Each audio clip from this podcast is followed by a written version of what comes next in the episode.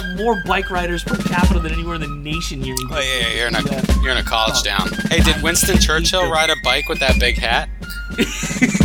he rolled the wall with a huge tire on the front. And it's a, a penny farthing. Yeah, just a penny farthing. Yeah.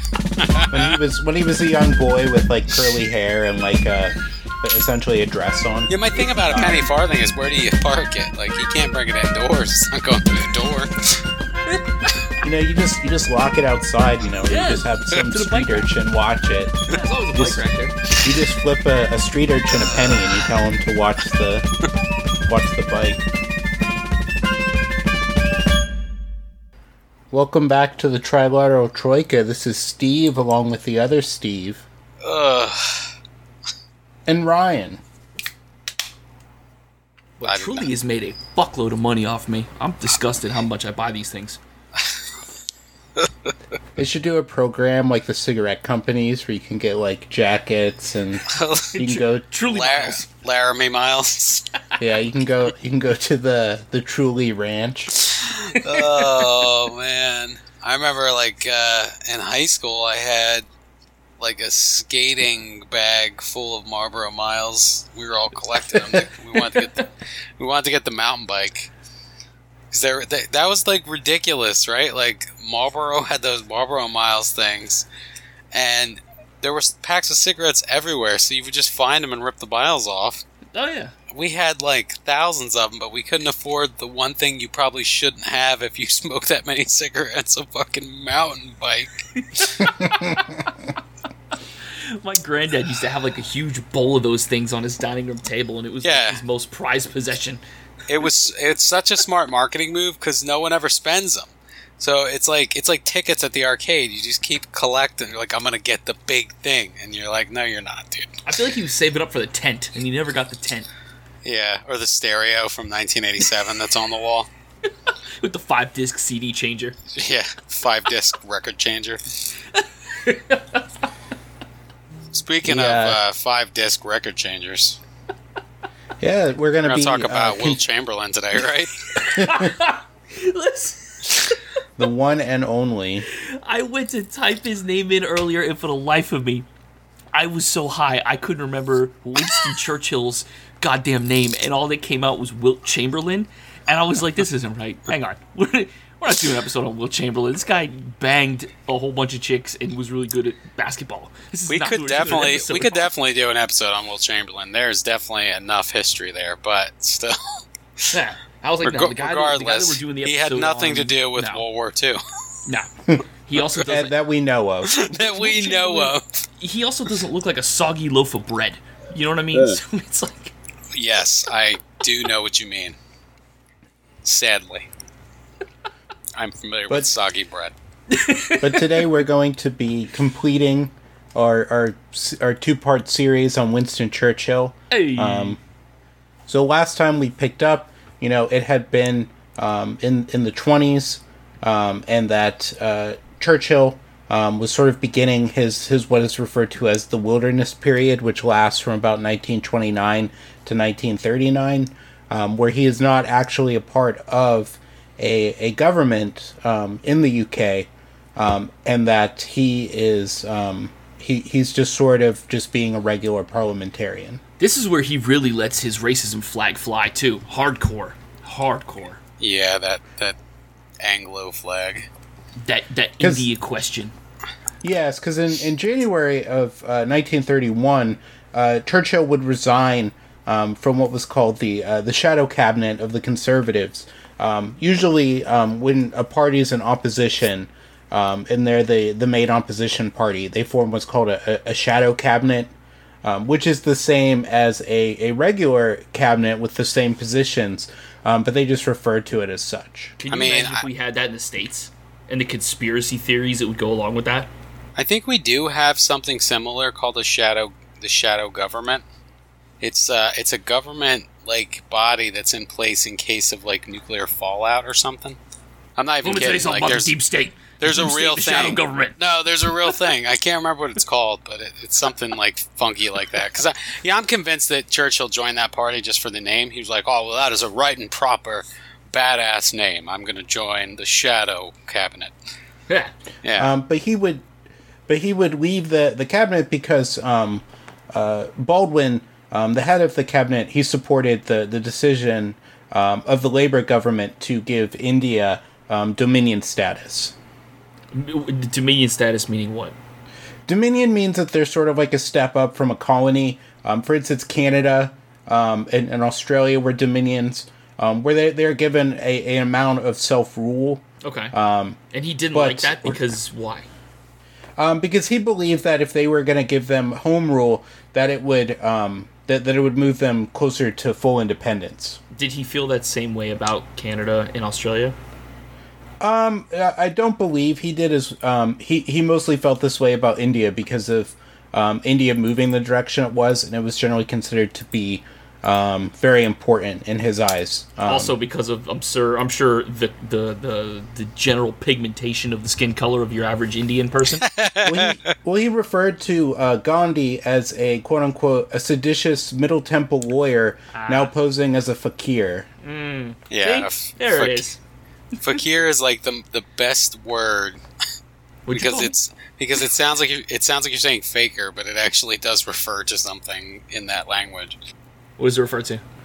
A, a, a fakir is like a like a holy man, sort of almost like a shaman. Oh, It's so a- isn't that what Gandhi was? Well, no, it was because Well- he went with he was a lawyer and he went um, by by trade, but he went with um, sort of a, um, an aesthetic look because he was going for more of uh, native clothing. Ah, okay, okay.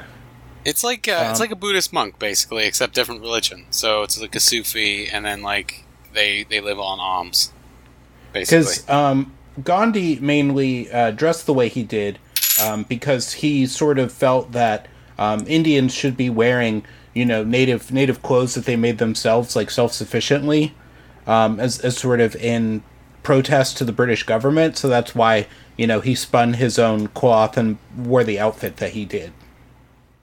Um, before that, um, in his younger years, he he generally dressed um, like a lawyer. Yeah, he had like a suit. There's pictures of him. He has like a suit, and all that stuff.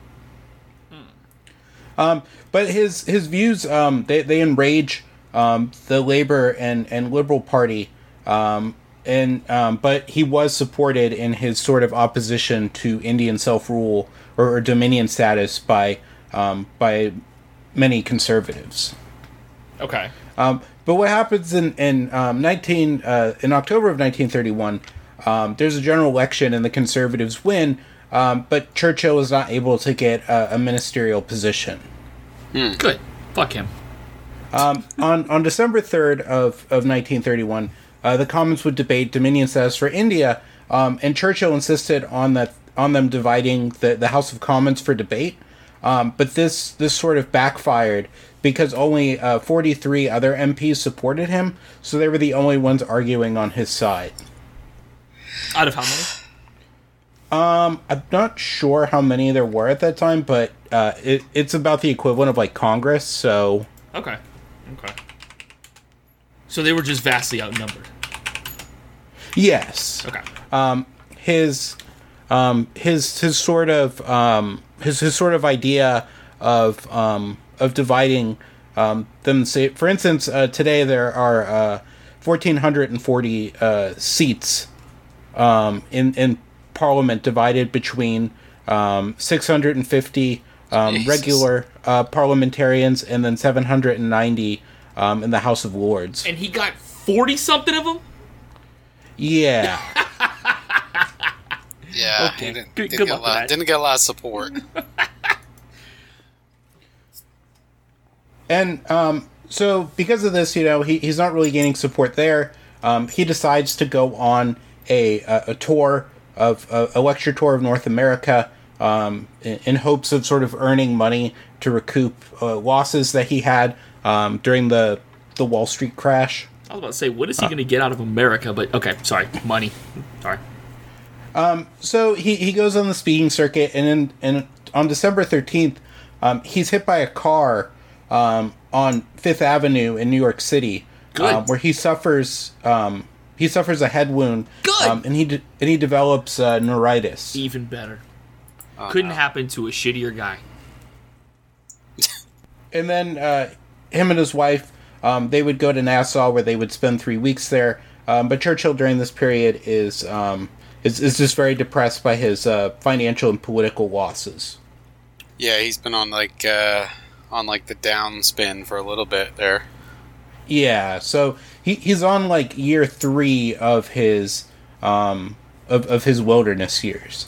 Um, and in and in January of 1932, he returns to America, um, finishes his tour, um, and then heads back to the UK um, on March 18th of 1932. Okay. Um, he he travels around um, in order to write his book on his um, ancestor. I, I mentioned before that he was writing a multi-volume history uh, of the Lord uh, Marlborough, um, and uh, Churchill. Um, he, he goes his name. and he goes to um, he he goes to Europe in order to visit different battlefields that he had fought at, um, and one of those uh, takes him to Germany. Um, and so while he's staying in uh, the Regina Hotel in Munich, um, he met a man named Ernst um, Honfst- uh, Hanfstaengl, um, who was a friend of Hitler. Um, and Hitler at, during this time is rising to prominence because he hasn't yet become chancellor. Right. There was no. Um, that was the. Was there a beer hall putsch yet? Well, yes, that was in the 20s. Because remember, that's what he went to jail for, and then he writes Mein Kampf Right. Right. Okay. while he's in jail. Um, so, uh, Hanfstaengl um, tries to arrange a meeting between Churchill and Hitler, um, but Hitler was was not very enthusiastic about meeting with Churchill. Um, and, and he said of meeting with him, he said, "quote unquote," what on earth would I talk to him about? Um, after um, after Churchill um, sort of is uh, concerned about Hitler's anti-Semitism, um, Hitler did not come to that day or the next to, to visit him. Um, so uh, Hitler uh, allegedly told um, Hanfstaengl that um, that because Churchill wasn't in um, was not in office, that, that he was of no real consequence to um, uh, to Hitler. right. But also, is is Hitler in office right now as chancellor? Uh, No. not yet. so what the? f- Why is But he why, talking shit? He's why would he? Well, why would he meet with like someone who's like on a losing streak and no longer in office? You know. Shit, but it's he's like- not even in office. Right, but but he's on the uh, he's on the upswing of his career. Yeah, he's he's moving. up. Churchill's kind of like in the morass, like down in the shits, you know. Okay. Okay. Yeah, and His- he's Churchill's upset because because Hitler doesn't hate the same people he hates. so you know, you want to have a talk. because uh, Hitler becomes chancellor in, in 1933, in January 30th of 1933. So by this time, the, the Nazis are already gaining in, in political power. Um, and even though their, their sort of coalition government has not won them um, the chancellorship, um, they're, they're sort of um, they're, they're sort of getting uh, close to it. Right. So after after that, um, uh, Churchill um, he becomes afflicted with uh, paratyphoid fever, um, and he spends two weeks at a sanitarium in, in Salzburg to recuperate. Does this fucking guy wash his hands? For fuck's sake! I got in the fucking neuritis. I got They- they didn't- paratyphoid fever. Hitler won't talk to me. Probably because I'm disgusting. It's the 30s. They don't know about personal hygiene yet. Yeah, nobody showers in the 30s. D- dude, they know about personal hygiene. Jesus Christ. Um, so That was On, the 20s you're thinking of. Sorry, my decades are wrong. Shit. People, how many times did people shower like a week in the 30s, Steve? Do you know that off the top of your head? I don't I, think I have no is idea. I think it measurement, dude. differs by, I think it differs by country to country. What about Gandhi? Like, did Hitler crap on him, or or did uh, Churchill crap on Gandhi about his showering habits too? This guy never showers. he puts glucose in his water, so he gets sugar.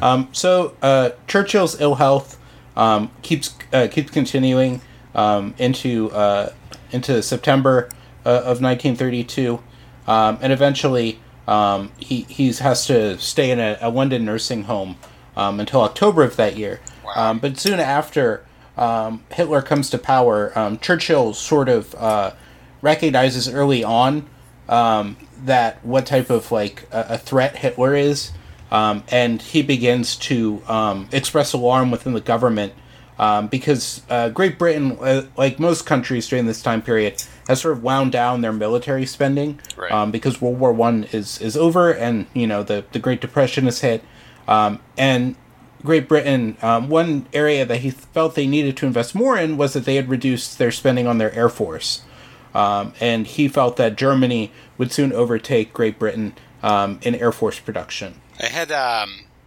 I had read something. I'm trying to find it right now because I can't remember uh, where the fuck I read it. But um, that they didn't believe Churchill when he warned them about Hitler for the same reason that they didn't listen to him because he basically said the same thing about Gandhi.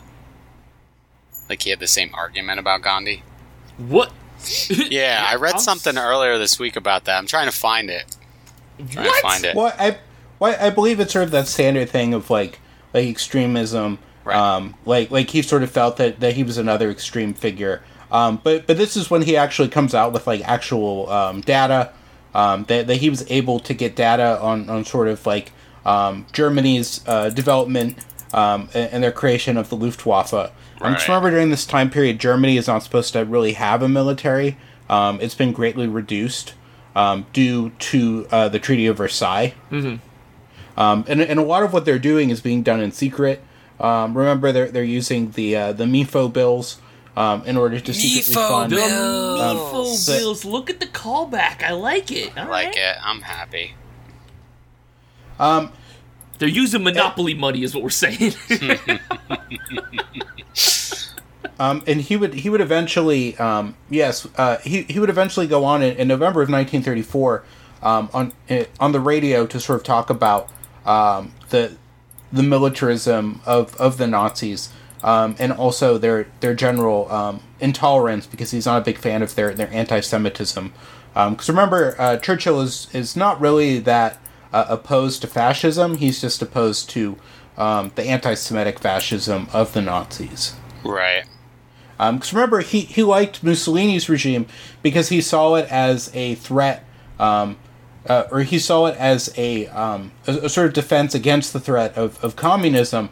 Um, but he eventually comes to oppose Mussolini as well um, after they invade um, Ethiopia in 1936. Um, though, though he would describe um, Ethiopia as a uh, quote unquote a primitive and uncivilized nation. oh God, what a piece of shit. Was it though? Um, like at the time? It was um, it, it was more developed, obviously, than than colonial African countries. But you have to remember, at that time, um, they are the only independent African nation. Right. So of course They're, they're like shit. Thailand. Um, like they're they're still sort of like the Europeans look down on them. Um, but the only reason they're really kept independent, like Thailand, um, which is sort of treated the same, is to say um, that that is sort of like an area that they don't have to fight over. Steve, I'm gonna stop you right there, real quick. Um, it's clearly pronounced Thailand, as our great friend Dinesh D'Souza pointed out. Oh my gosh. It's all all the people he knew who were Thai said it Thai. Oh Yes. my god, he's such It's fucking pronounced asshole. Thailand, as in like, you know, like thigh. It's also it's Joe Theismann, by the way. It's that's like the best thing is that when guys like that, especially chuds, like they'll make a mistake like that, but they can't admit they're wrong. Like they they can't just take the the the L on just something as minor as that. No, they and double then they have to down. like argue increasingly about how like no no no I'm I'm right. No, no, no. I know like one person from from Thailand that pronounces it Thailand. okay, so that makes it true.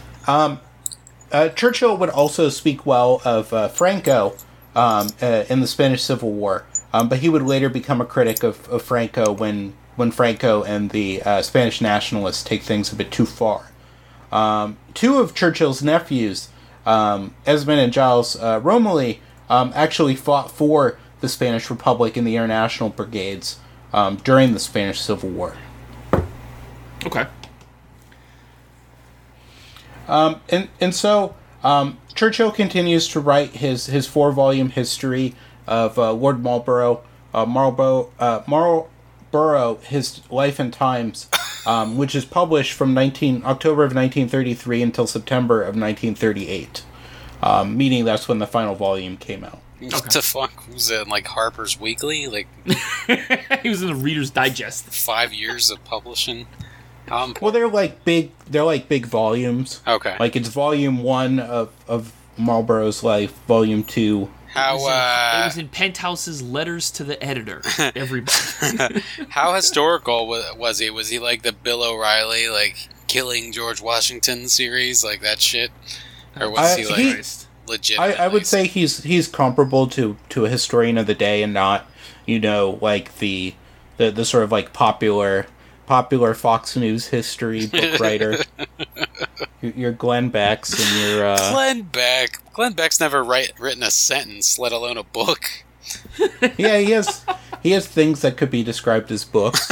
Um, they're mostly full of nonsense, but yes, they they can be described as books. They have a cover and pages. There, there's there's pieces of paper with words from the dictionary on that paper, Words bound together by glue. That's about it.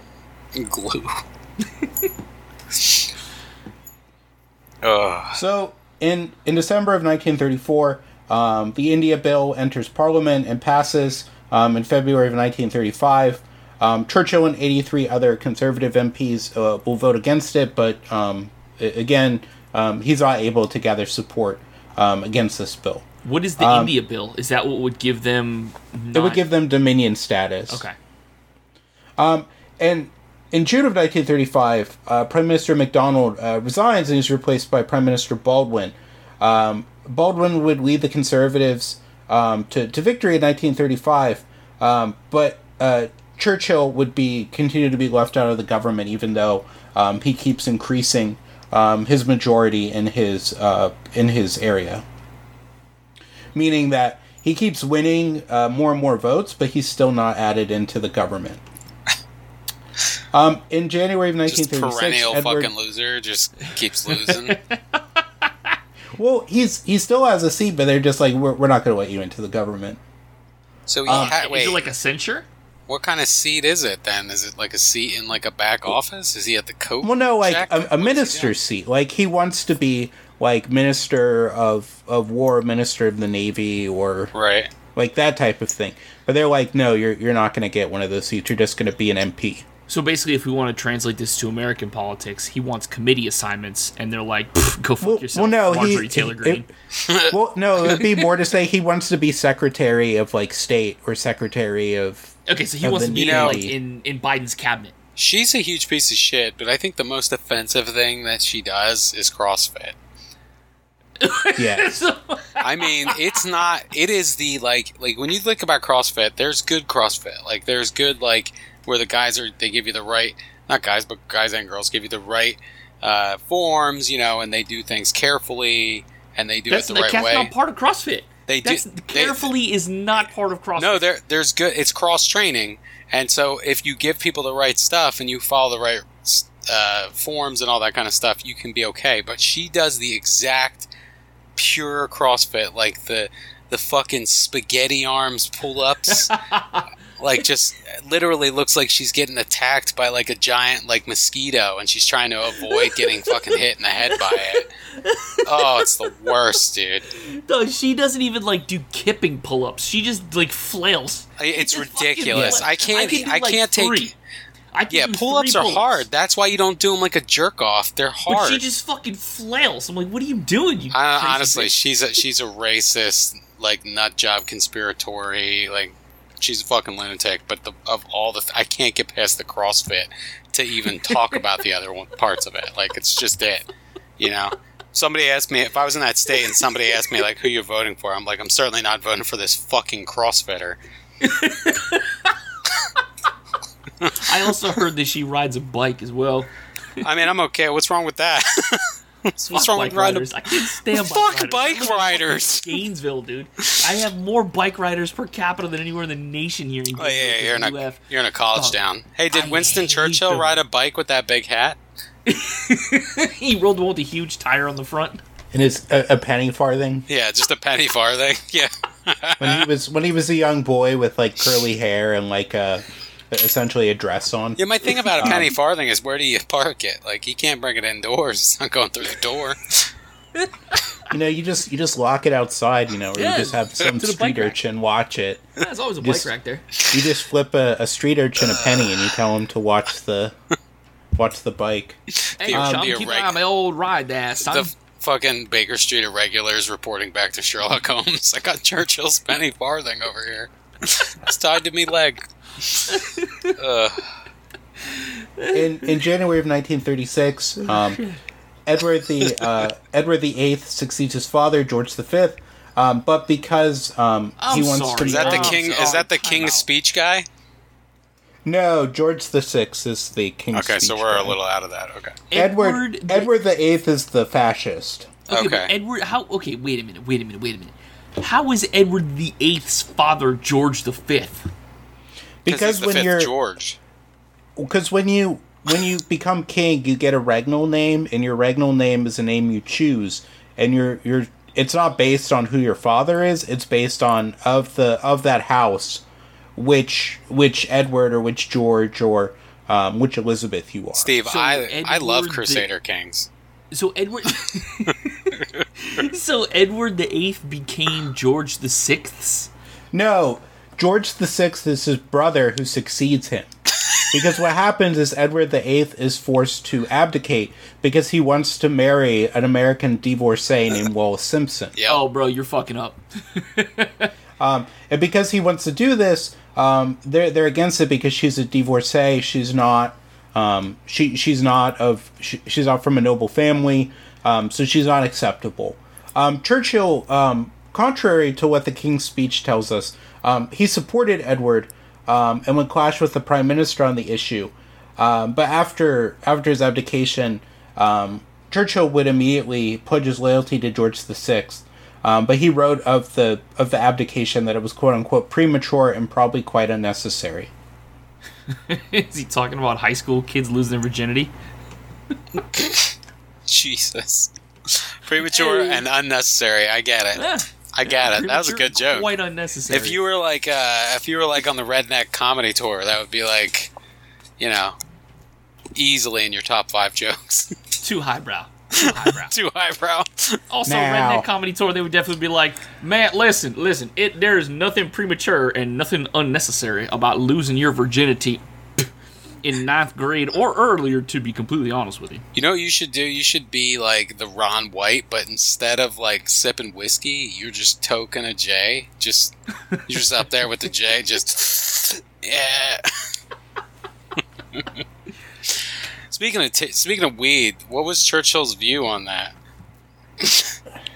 Probably wasn't a fan. I don't even know if he knew what weed was. I am aware of it. I'm aware of it. he was he was probably aware of hashish. Oh yeah. He spent a lot of time in India and the Middle East Uh, and yeah, Africa. Yeah, yeah. he did yeah, about the good and they shit. used it. They used it like uh, recreationally. So And Well, you hashish see, is it's the it's a good shit, plant. It's from the earth. You know, it's natural. yep. And if we let this You know, Gandhi from- fucker from have God. his way, we're gonna lose our access to it. We must close the THC gap. The THC gap. That's the name of the episode. too. All right, go ahead. THC gap. There it is. Um, so in, in May of 1937, uh, Prime Minister Baldwin resigns, and he is succeeded by Neville Chamberlain. I've heard that oh. name. Um, so at first, Churchill The uh, Tom- welcomes Chamberlain Tom becoming Hagen. Prime Minister, The Tom Hagen of British government. but but eventually, in, in February of 1938, um, he begins to clash um, with him um, because uh, Foreign Secretary Anthony Eden of the uh, of the Suez Canal crisis fame. Um, he resigns because uh, Chamberlain uh, uh, Chamberlain's policy of appeasing uh, Mussolini, um, and then his eventual uh, appeasement uh, towards Hitler. Oof. So if you want a, a funny thing, if you look up appeasement uh, on Google, it gives you the definition, uh, and immediately it, it talks about uh, it's basically a diplomatic policy of making uh, concessions to an aggressive power to avoid conflict. But it also says that the term is most often applied to the foreign policy of the UK governments. Yes. fucking surrendering bitches. France, listen, you're off the hook for surrendering. Now it's on the UK. Well, the the French were also um, sort of taking on a policy of appeasement during this time as well. Um, that they they had been the most uh, sort of adamant about punishing Germany. Um, but by the time that the remilitarization of the Rhineland comes, um, the sort of the the Anschluss and, and everything else that happens, um, they they they're also with the uh, the British on this. Oh, Um, okay. So, so in 1938, Churchill um, Churchill warns against this policy, and he says that they need to take collective action uh, against Germany. Um, he would he would write regularly um, in the Evening Standard, um, but his uh, publication uh, his of his articles every um, every uh, fortnight, which is about two weeks, um, is is discontinued. They're they're taken up in the Daily Telegraph. Um, and then following the, the German annexation of, of Austria during the Anschluss, he, he spoke in the House of Commons saying, uh, quote unquote, the gravity of the events cannot be exaggerated. Huh. Um, he, he, he began calling for the, the making of a mutual defense pact um, among European states that were threatened by um, the, the Germans, um, arguing that this would be the only way they could halt um, Hitler.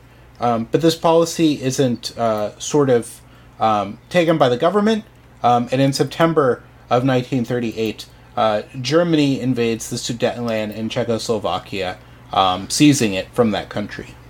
And And Winston begins. Churchill was sitting there saying, I told you so. I told all of you what was going to happen. Yeah, that's why I made the Tom Hagen reference. My brother said that Neville Chamberlain wasn't a wartime consigliere. Yeah. you need you need to get Genco in there.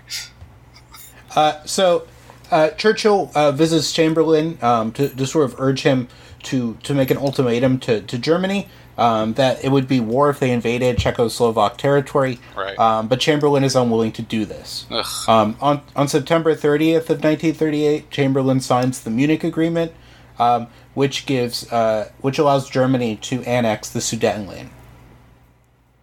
So they just Um, kind of Church- gave it to them. He did. Uh, Churchill Churchill calls this agreement a total and unmitigated defeat. Um, on September third, uh, nineteen thirty nine, uh, when uh, Great Britain declares war on Germany, um, Churchill is reappointed as the First Lord of the Admiralty. Um, and installed within Chamberlain's war cabinet. I'm back, baby. Your boy Winston's back. Well, uh, uh, Churchill would uh, would claim that that the first um, signal uh, sent to the fleet was Winston is back. Really? Yeah. I'm back, baby, and I'm ready for go. I'm back, and the first thing I need you to do is close the blinds so I can walk around butt ass naked. It's screaming Open the about windows and then close them. Hand me, point me to Neville's desk. um, So, uh, as as First Lord of the the Admiralty, uh, Churchill um, is is one of the highest profile ministers of the of the beginning of the war, um, which is referred to as um, the the phony war. Um, and it's mainly called this because most of the fighting that happens during this period is at sea, because this is prior to the German invasion of France. So they call it the phony war because the fighting was at sea.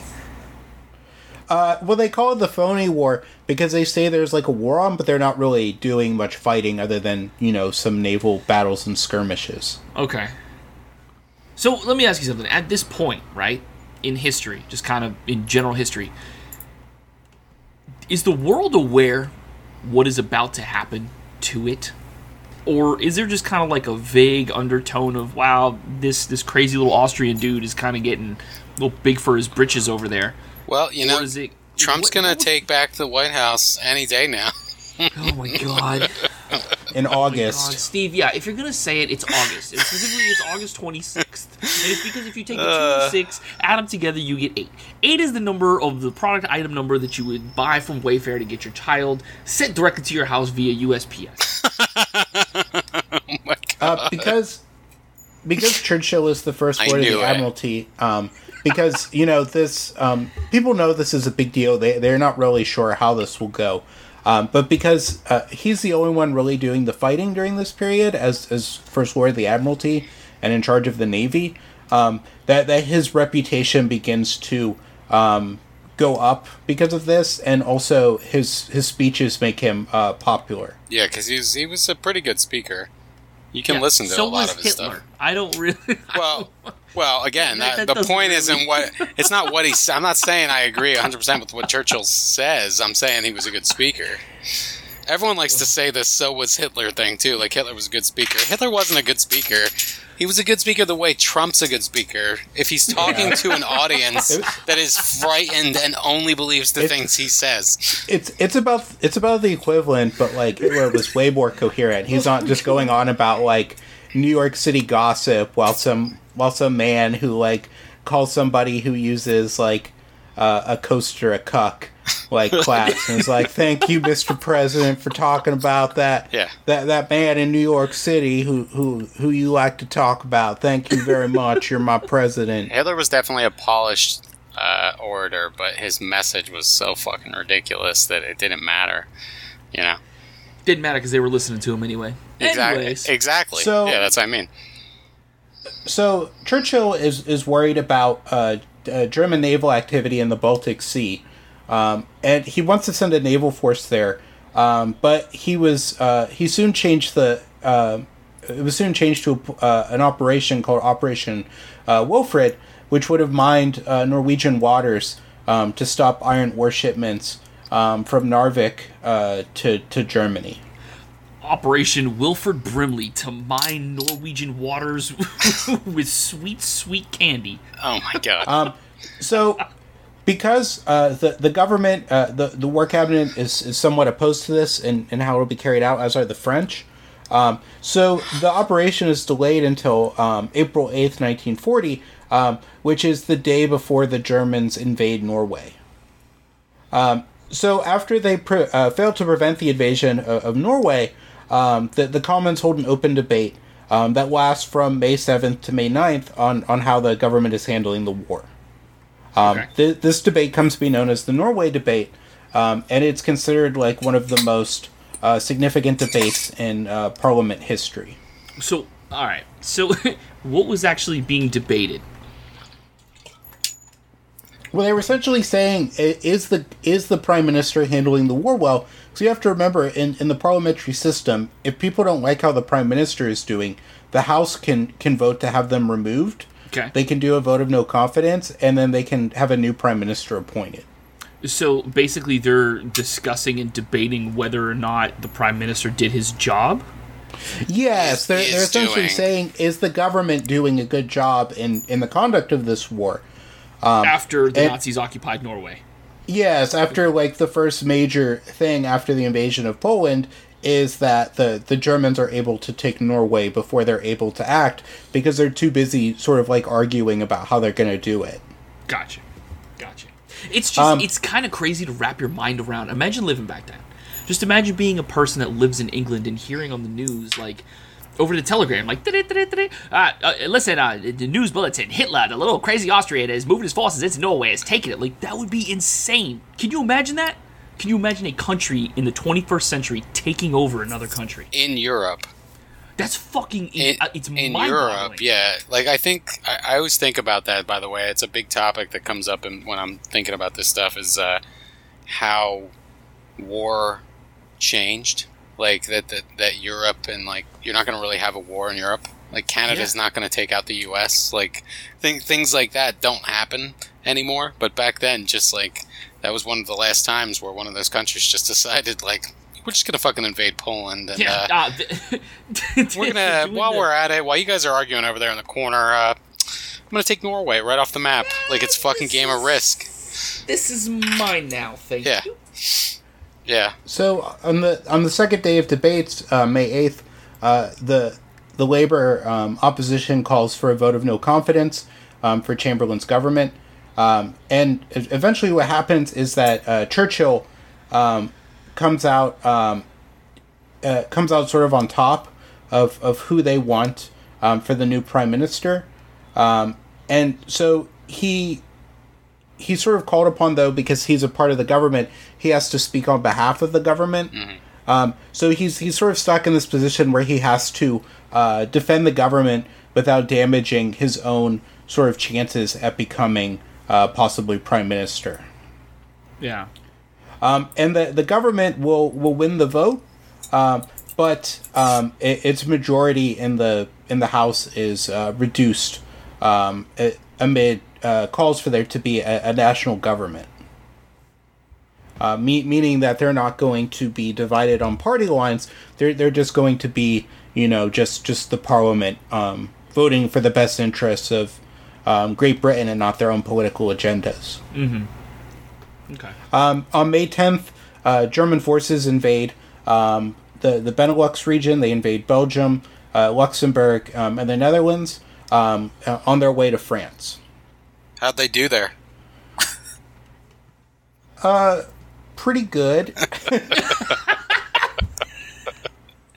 he said, he said What was Br- what was- good? What was Britain doing at the time?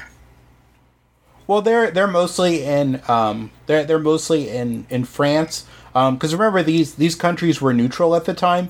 They, they were not a part of the Allies. Also, remember Britain is isolated. Yeah, they so don't. while they there don't is have to. concern of what's going on in England, you have the English Channel that separates them. So they're just kind of sitting there, kind of like, "Oh man, thoughts and prayers, guys, but we're straight." I just picture Neville Chamberlain. Well, they they are in they are in France. Because remember, like Dunkirk. right. I was just I'm picturing. about I was picturing Neville Chamberlain just like Stavros Halkias, like just like those tweets. Like he made a tweet today, like it's just like laying there in the sun, just fat ass, just laying there in the sun.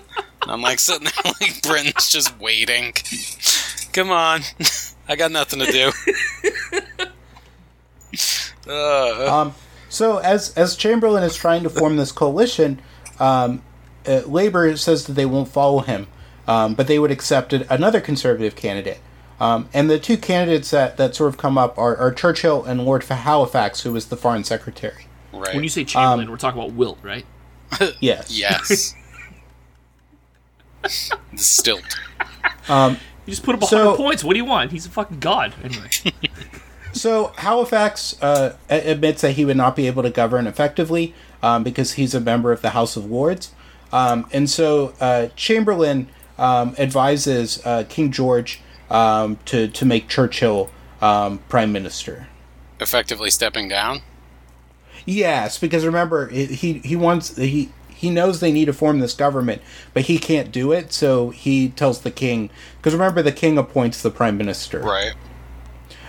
usually it's it's sort of like uh, perfunctory that they just go and the usually the the king or queen um, since around the time Queen Victoria and and also the Hanoverians will will just sort of go with it. So they're just like Um, accept it. Okay. Yes, because it's what the the people want. Um, so Churchill um, he begins to feel uh, a sense of relief um, because he he feels that um, he now has authority over the whole scene and, and can sort of properly conduct the war.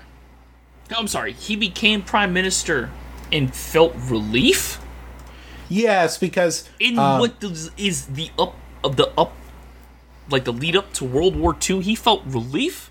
Well, they're in World War II. It's not a lead up. They're they're in the Yeah, war. because he was a nationalist and he thought that he could he was going to be the one to to lead Britain to better days. So, you know, he Um, Can you and- and imagine he's- the level of narcissism that this dude is having right there? I think you have to have some confidence. You know, like you, you might need Yeah. to be to be in those positions. Uh, you almost have to be blind to some of the, sh- the the failings that could occur. Like you almost have to have like a zealous like belief that you can also, you your can succeed. ego has to not fit through a standard door. Right. But it's almost a necessity in that circumstance because if you don't believe in yourself, then your plans are probably going to be shit. I mean, Yeah. yeah. you know. um, he would uh, he would say if um, say of him becoming prime minister um, that his uh, that that it was part of his like destiny and that his life up to that point had been quote unquote a preparation for this hour and for this trial. Oh my god, what a fucking blowhard. He was really good at grandstanding. Like his grandstanding verbiage is just mwah, just What beautiful. a fucking pompous windbag. Jesus Christ. you know. Um, so the we, we all know how, how World War II goes. Um, Churchill does a good job. Um, surprise. That's the Um, episode. Episode All right, two: Churchill, Winston Churchill, contrast. World War There II. Churchill does a good job. Churchill, good job. we must close the THC gap. Churchill is a land of contrasts. But but what happens during the war is that um, in in 1943, uh, an event that's not really talked about as much uh, until more recently is the uh, what's referred to as the Great Bengal Famine of 1943. Let's so talk the-. So the the Bengal region of um, of India, which at that time the, it is the uh, a Bengal province, um, is having a lot of issues during this time period because uh, most of the people who live there are, are subsistence farmers um, and due um, to a number of, of issues um, that that the food supply um, becomes uh, much much smaller um, and and disease sort of uh, runs rampant um, and it results in about 2.1 to 3 million people um, dying out of the, the 60.3 million people of uh, Bengal province. Damn. So uh, there, there's a lot of issues there um, with overpopulation and, and also just sort of like poor management of the local economy and infrastructure.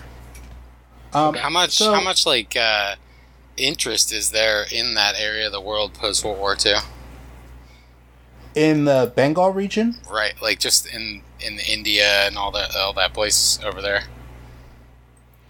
Well, I, I mean it's something like they all know about. Like like it's not something that like they, they would have never heard of it. They they would have been familiar with it, but but it wasn't really like talked as much about. It wasn't It- it's just one of the many crimes committed by the British against the people of India. Right. One of the many. Oh yeah.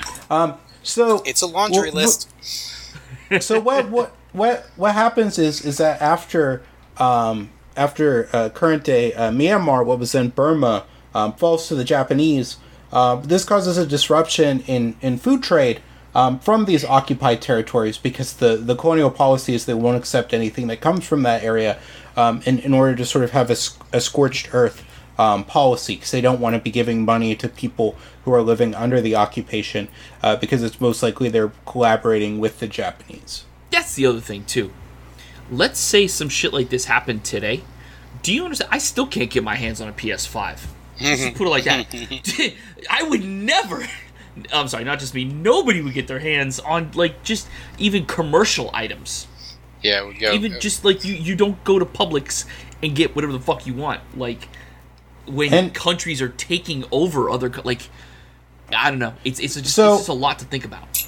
So what this what happens as well is that um, this causes the local economy um, to, to collapse, and it also causes a, a destruction of families in the region uh, because uh, men uh, sign up to join um, the the British Army um, in, in order to to sort of get paid, um, and then uh, eventually they leave uh, their women and children um, behind, many of which become um, homeless uh, migrants um, usually following around the army or, or going elsewhere.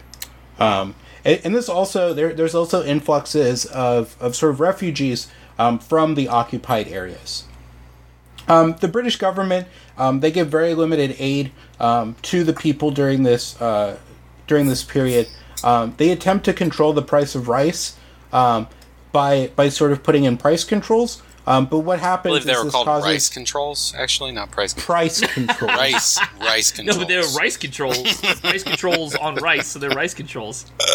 rice this- price this co- controls But this causes a um, a, a black market to pop up for rice. um, and also causes um, hyper hyperinflation um, due to the amount of like speculation that's going on and also the hoarding that's going on um, in order to sell um, rice at the right time in order to make the most money. yeah, like putting putting stuff on rice and then having people hoard it is stupid because rice keeps, man. Like you can keep rice around for a long time. Years. It's still editable as long as you keep it in the right uh, location. You know. Yeah. Um, this this crisis would eventually end in, in 1944 um, when, when they're able to better establish um, food security in the area. Okay. Okay. But that was during Um, World War II. Did we go back? No, it is because remember 1944 is still in World War II. Yeah, that's what I said. I said that was during World War II. Yes. Okay. We have not left World War II yet. It was Oh, it was okay. a, it was a couple years long. Okay. Okay. We're talking about other Yeah. stuff that was going on It- during World War II.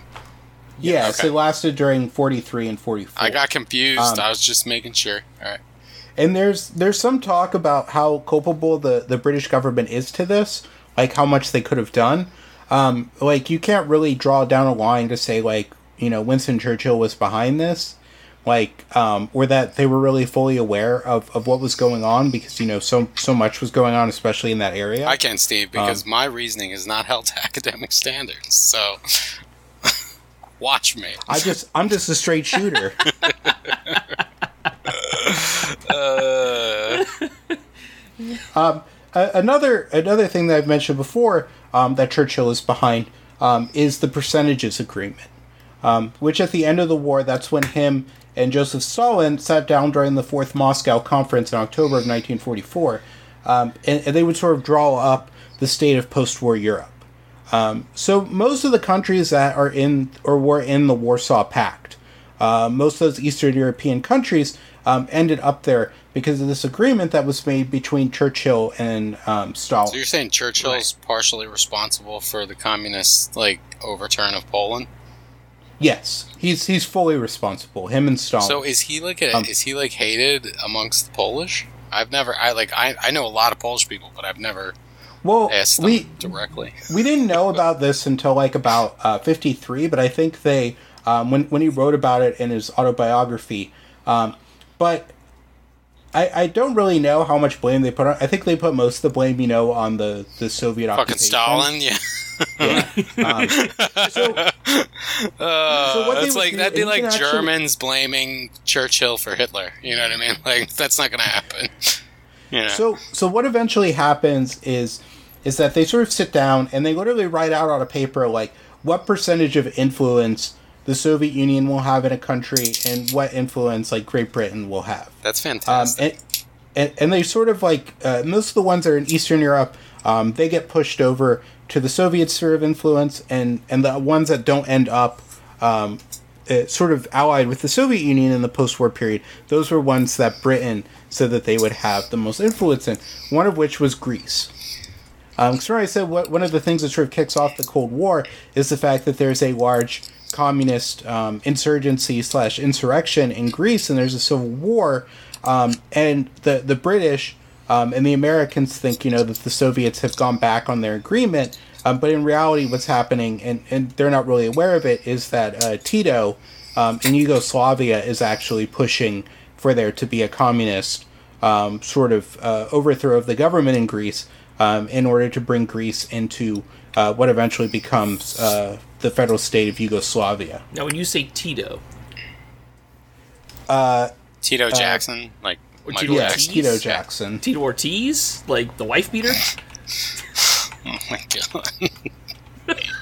what? How you beat up Jenna Jameson? Like, what this the fuck our wrong fucking this city. Uh, and it's uh, uh, Josip Josip Broz Tito. David Ortiz. Listen, I'll bring big copy of this. So what was Tito? He was the, The man's a Yugo- saint. Ti- Tito was like the ruler of Yugoslavia right now. Yes, he was. He was sort of. He was a, a major leader of the partisans during World War II. Um, he he leads the resistance movement throughout the the Balkans, um, and eventually after the war, um, he's the first president of the Socialist Federal Republic of Yugoslavia, which he rules from January fourteenth, nineteen fifty three, until his death on May fourth, nineteen eighty. Um, he was really the only thing that was keeping um, Yugoslavia together. Um, so after he dies, that's when we start moving towards like the the Yugoslav wars. Okay. So so Tito eventually as well, um, he he'll sort of ally himself with the United States and and sort of Western Europe. Like he he eventually goes against the Soviet Union. Um, and, and sort of becomes allied to the United States and, and its like sort of area of influence. Okay. Uh, while, while still being a communist country. Right. Right. Right. Um, so after these agreements are made, no one's really told about it. Like Stalin, Stalin has his copies like destroyed, um, and and he he sort of asked Churchill um, if if he's going to save his as well, um, and and Churchill does. Um, so that's one reason why we know about it. Like he can physically see the piece of paper where he wrote down like their their sort of jam session to decide who controls what after the war is over. Jesus. So uh, Franklin Roosevelt um, was Just was two consulting- wild and crazy guys just determining who gets what after World War Uh, II. So so I like how they don't FDR's consult anybody. They're just like between themselves. Well, let, We let's. can do this. That's a good point. Did they, Steve? Like, I mean, they didn't really have. Uh, he didn't have a way to do that quickly, I would say, but there were He the, telecommunications. the rulers Well- of the country. well, remember they're they're all at this they're all at this conference. This is one of these like Allied leader conferences. Yeah, but have Well, they? sorry, pay, which have they? is this again? This is at the fourth Moscow uh, conference. Okay, they- this is in Yalta. Okay. So have they placed that much trust in in Churchill's decisions at that level? Like, Well, well, what happens is is that uh, FDR is sort of uh, uh, consulted about it uh, after the fact, um, and he conceded to the agreement. so he fucked Poland Uh, too. Um, so the Damn Poland. the the agreement, like I said, is not made public until 1953. well, yeah, of course. I I wonder why. Um, and it was it was made it was made public in uh, the final volume of uh, Churchill's memoir. and you got Franklin Delano Romanowski there, just freaking making choices for us. Um, and uh, the the ambassador that was attached um, uh, to um, to these meetings um, to represent Roosevelt, um, Averell Harriman, um, he was uh, excluded from from taking part in the discussion. So so Churchill or so Churchill doesn't really even let anybody else know until after the fact. But eventually, what happens is as the as the war is ending, um, uh, elections are going to come up, um, and and Churchill um, sort of hurts his chances um, at winning by um, by playing party politics and, and denigrating the Labor Party. Oops. Idiot. He so he so basically, basically he pulled a Trump, right? He could have just sailed right into winning the election, but he fucked up. He fucked up and shot Well- himself in the foot. Well, well, what he says on June fourth, nineteen forty-five, um, is that during a radio prog- uh, broadcast, he says um, that for the Labor government to um, to to enforce some of its agenda, he said they would quote unquote uh, have some form of Gestapo. Ooh. Um, Bro, this too this- soon. Literally this- too soon. Yeah, like you could you could make the too soon statement back then. like, And it- it literally sort too of soon, has- bro.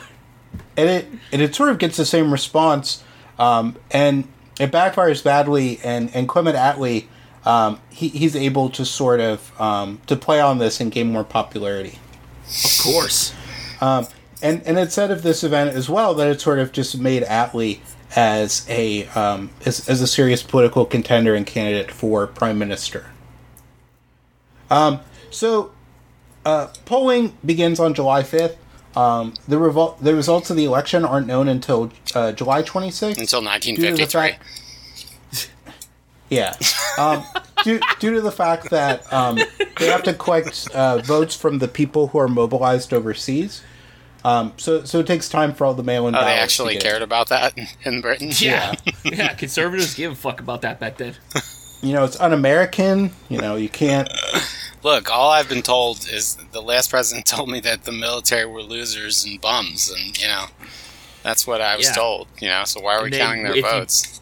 And if you die, he's gonna denigrate your family. Oh my god, it's just the worst thing ever. Um, but He might sign uh, a picture of your face though. He'll put his How did they let that? across How did the shit. party let that go? Like, how did they? Like, all right, let's not even go down that road. Like, how did they let that go though? I just don't get it. Like, How I know I it go got when friends. He mocked a guy with fucking CP, dog. Dude, The I got friends. Mocked a handicapped person. I got friends. Yeah, but they don't give a shit about that. He mocked the military. They don't give a fuck about the military. Just like yeah, they they don't give a fuck do. about That's the like police. that's No, their big. That's Listen. their big thing, dude. No, they don't. It's lip service. It's performative. Well, Just I'm like sure it is Lives performative. matter. Yeah, if they get pulled over, they don't expect to get a ticket. Yeah, They don't give a Right. fuck. It's Right. just bit, bit, bit, bit, bit. It's shit to get elected. That's all it is. that's true. yeah, it's uh, the people like like that one um, that one like race riot in Boston where the guy's stabbing the the other guy. Or actually, I think it was Philadelphia where he stabs him with the flag. That is outside Um, of City Hall in Boston in Yeah, in- 1961 or 62, but it's outside City Hall in Boston. Yeah, it's it essentially that went down at the the Capitol protest, but it was like like the the blue line flag. Hey, we're gonna go ahead and go to Ryan here for the Boston Murder Minutia Minute. We're gonna. All right, so listen. How listen, did you know? ca- like, if you I know what year it is and what step it was on. It was on step seventy-three. Listen, these cocksuckers took a fucking flag, right? And tried Cocksuckers. to listen. This cocksucker tried to take this flag and run through this man right on the steps of City Hall, downtown Boston. I look it. I'm not a fan. I was there and I I, would be the heard him, and he sounded like this while he was yelling. He was just oh with the I would flag. the first one to tell you, the first one on the news. I was not supportive of this type of action against the mob, against the blacks. Okay, but Yeah, Churchill, it was against, Churchill was. It was against busing. He was fine with it. Churchill was fine with it. Um, Churchill didn't give a fuck. So, um, Churchill knows that he's going to lose, um, and, and while, while he's having uh, lunch with his uh, lunch with his wife, um, she she remarks that it might be a blessing in disguise. Um, but Churchill retorts in response. At, at the moment, it seems very effectively disguised. Yo, this dude is such a fucking piece of shit. I, look, you arrogant fuckhead. He's I don't so like the good. way You talk. I, I like the way he talks. I, I, don't like the way he talks. I think he, I think he's got an amazing repartee. Like he's just he's so gifted at uh, no, fuck him. He wants to take. Northern Ireland. Fuck him. Well, yeah, I understand that. Well, actually, actually, Churchill would be uh, supportive of Irish uh, reunification. Yeah, but under UK law, he is not under uh, unification for a free and autonomous Ireland at all. Well, of course. Yeah, he he, he eventually is. Um, I mean, but uh, which which brings which brings him into conflict with the Unionists. Um, Yeah, he was So- kind of all over the place. so um, so that that afternoon after the the lunch, which is happening on you know the day that the election's decided, um, he meets with uh, his doctor, uh, Lord Moran, um, and and Lord Moran sort of uh, sort of uh, Doctor the- the British- um, are that that the British people have a um, have an ingratitude to him. Um, but Churchill replies, "I wouldn't call it that. They have been um, they have had a very hard time." Um, so while he does lose the election, he does understand, you know, that that he that he's not doing everything he could be doing for the common people to make their lives better. Yeah. okay. Um, um, so he's succeeded by Attlee, who forms a Labour governor. Now that's Uh, a, that's anecdotal, right? Like, but does he does he express that any, in any other place? That that sense of almost like uh, recognition of your your like shortcomings, I guess, as a as a governing official. Well, yeah, he because he because he lost. Like he he knows like he lost because So he lost Uh, he gracefully, is, wasn't what, doing is what enough. you're saying. yes. Okay. All right. All right. Um, so, and, and a lot of like one of the biggest reasons for his defeat is that the British people want sort of post-war reform, uh, and and they felt that um, that they felt that, and, and they feel that the person who led them in war is not the person to do that in peace. yeah. Yeah. You got to go back to Tom Hagen. Just one more time. Hey Tom. Um, Quick So- Tom Hagen so for reference in about- there, Tom. so for about a period of uh, six years, um, he serves as leader of the opposition. Um, and in 1946, he'll go to the United States for, for a period of three months. Um, and during that time, he'll give his Iron Curtain speech. Ooh. Um, D- so which is what about- yeah. What's a, what's a broad overview? Like, Yeah, I'm not quick- really what's the familiar with takeaway? it. I've Well, heard he, it, he, but es- I've never heard he essentially says that, that the Soviet Union is, is creating uh, an Eastern uh, bloc uh, of, of nations that are sort of its its allies and, and puppets, and it's just creating a, a iron curtain around those countries. It's not letting anything in or out. Isn't that exactly what they were doing? Well, I I believe the the original intent was influence. He didn't expect it to be like a closed system. You know, But I mean, like if- that if- is what they were doing, though. Correct? with the Soviet Union. Yes. Yes. Okay. Okay.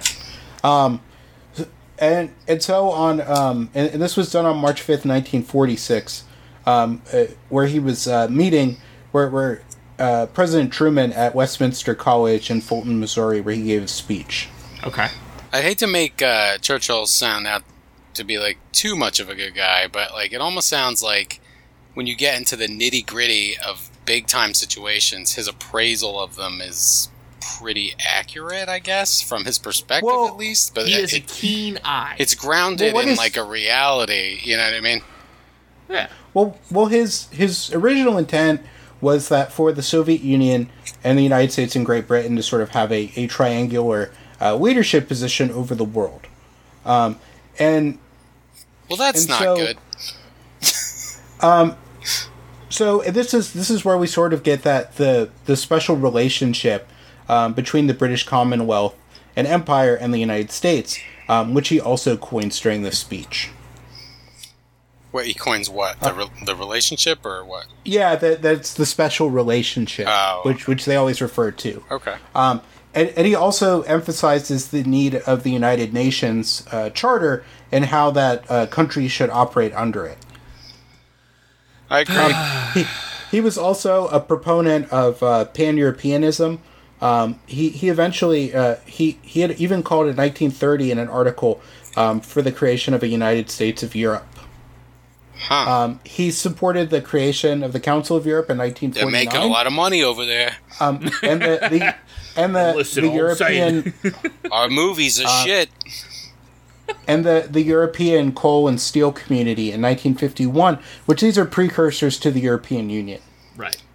Um, but he his his sort of support of these um, stopped at, at Great Britain not actually joining a federal grouping of European nations. The fuck? So it's for everybody else but us? What's that sound like? Well, no, Huh? no, it's the, What's that it's the sense like? of how they. Well, no, it was the sense of how they used to be in the European Union, where they they they had their own currency still. Yeah, like- but, th- but they still participated in other aspects of it. I'll stop. I'll let Steve have it. You know how oh, So Britain? they got to pick and choose. Like, they I were s- a la, they were European Union a la carte. yeah, basically. Britain was always that way in the European Union. Like they weren't Really? really, they weren't really full players in it.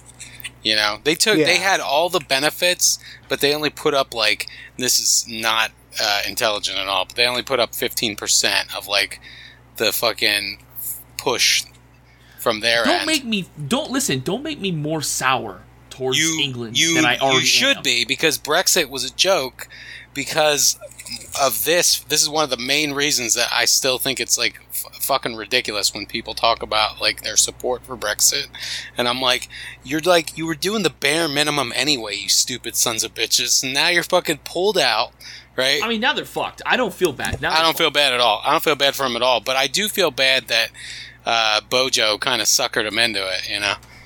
No, he didn't. Well, no, he didn't. Well, no, Bojo, he didn't. Bojo Absolutely didn't not. sucker them into it. What what happened was was that in order for David Cameron to win the election, he had made promises that there would be a debate on leaving the European Union in order to gain the support of the Brexit people. Okay. Like like eventually what becomes the Brexit people. They have this they have the vote cuz he thinks that uh, Brexit is not going to happen. He thinks they're going to have the Yeah. vote and it's going to fail. But what happens is they Brexit happens due to the campaign that that the Brexit people put on that just outright lied to everybody about what would happen post Brexit, and then so everybody votes yes. It's Um, literally the Trump election in 2016. If you think about it in those It- terms. It's it's the equivalent of like a, a classroom election to be like class president.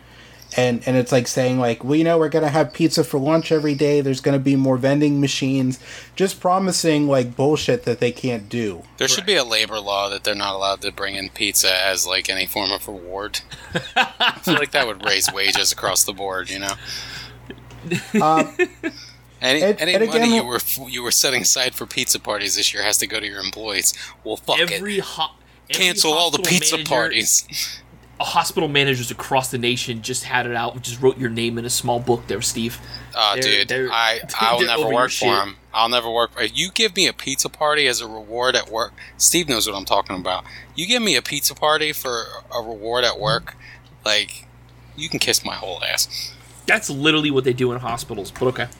I've, I've I've had that happen at a place I worked, and they even gave us the the compliment sandwich when they gave it to us. They're Oh, like, "We're gonna give this to you," but like that that doesn't mean that you that that you're that you can that So- you can like you know settle down. Yeah. Like like you need to be given hundred percent. Yeah, you gotta give 110 percent, like old Winston. Listen, off Um, topic though, they this year for Nurses Week, um, one of the hospital groups, like there's Healthcare uh, Corporation for of America, HCA, um, you know, there's a bunch of different like healthcare groupings that own hospitals. Uh, one of them for Nurses Week gave their nurses in a brown paper bag a fucking rock. Because Oh, yeah, I the saw that, nurses because- are the rock stars of the department. A fucking rock. Let me tell you something So- about that, okay? If you ever I talk like, to listen, anyone all, in when I was like, management, listen, you're lucky or you sales- passed that to me around a glass window. Because Listen. that's mm, listen, if you ever talk to anyone in management or sales and they refer to members of the employment group as a rock star, okay, Yeah. or like potential candidates, you fucking punch that person in the face, okay? It is the No, no, sim- single Steve, scummiest Steve, sales stop. technique. Stop! You do not punch them in the face. You punch them in the throat. But and Well, you okay? I was trying to be nice, but all right.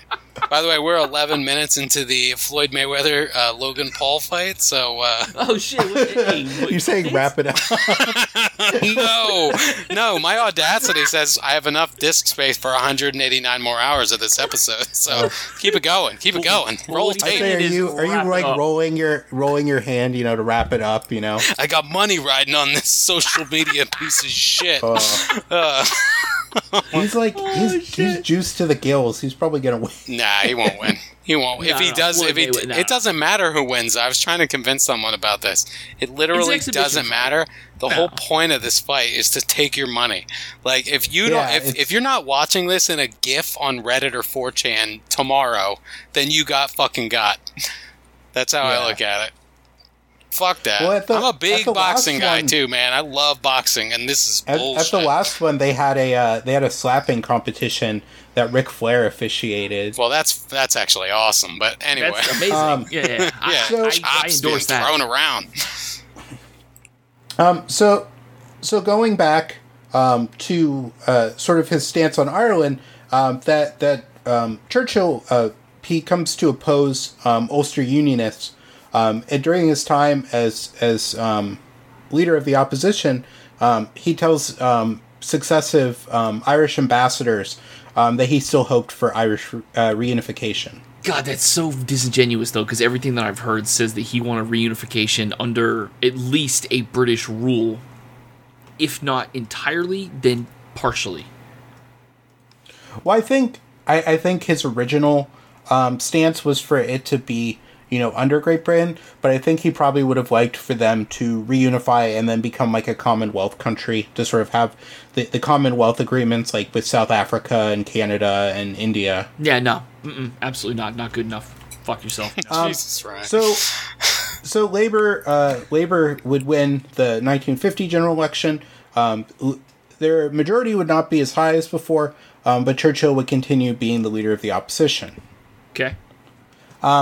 But um, despite this, um, the the Conservatives were able to win a majority of of 17 seats um, in the October 1951 general election, um, and Churchill would again become prime minister. Um, and he would remain in office until his, he resigns on April 5th, 1955. So he became prime minister again. The after Yes. when did he lose it in 47, 48? He lost it in 45. Okay, so he it was still like during World War II then, because World War II didn't end until like It- 46. It was right? during the wrap up. It was like They were mopping they, they were just Okay. yeah. So, but still, he lost it, and then uh, he got it back only like less than a decade later. Like that's It was six years. that's pretty fascinating that he was able to get like they were kind of like it's almost like the populace you said before had said we don't want the wartime consigliere in there you know for the cleanup job and then they were like fuck that we need the wartime consigliere back for what's Well, going on now They don't. They don't. Well, when you they they know who they're voting for when they vote. You know, conservative. get the fuck out But- of here then they- they all they think they know who they're voting for I, no, no. I mean, like they know, like because you don't vote for prime minister. Oh, the, the okay, I party chooses prime minister. They know who the prime minister is going to be. It's not like it's up in the air of like, oh no, the conservatives won in fifty one. He's going to be the who's going to be the prime minister?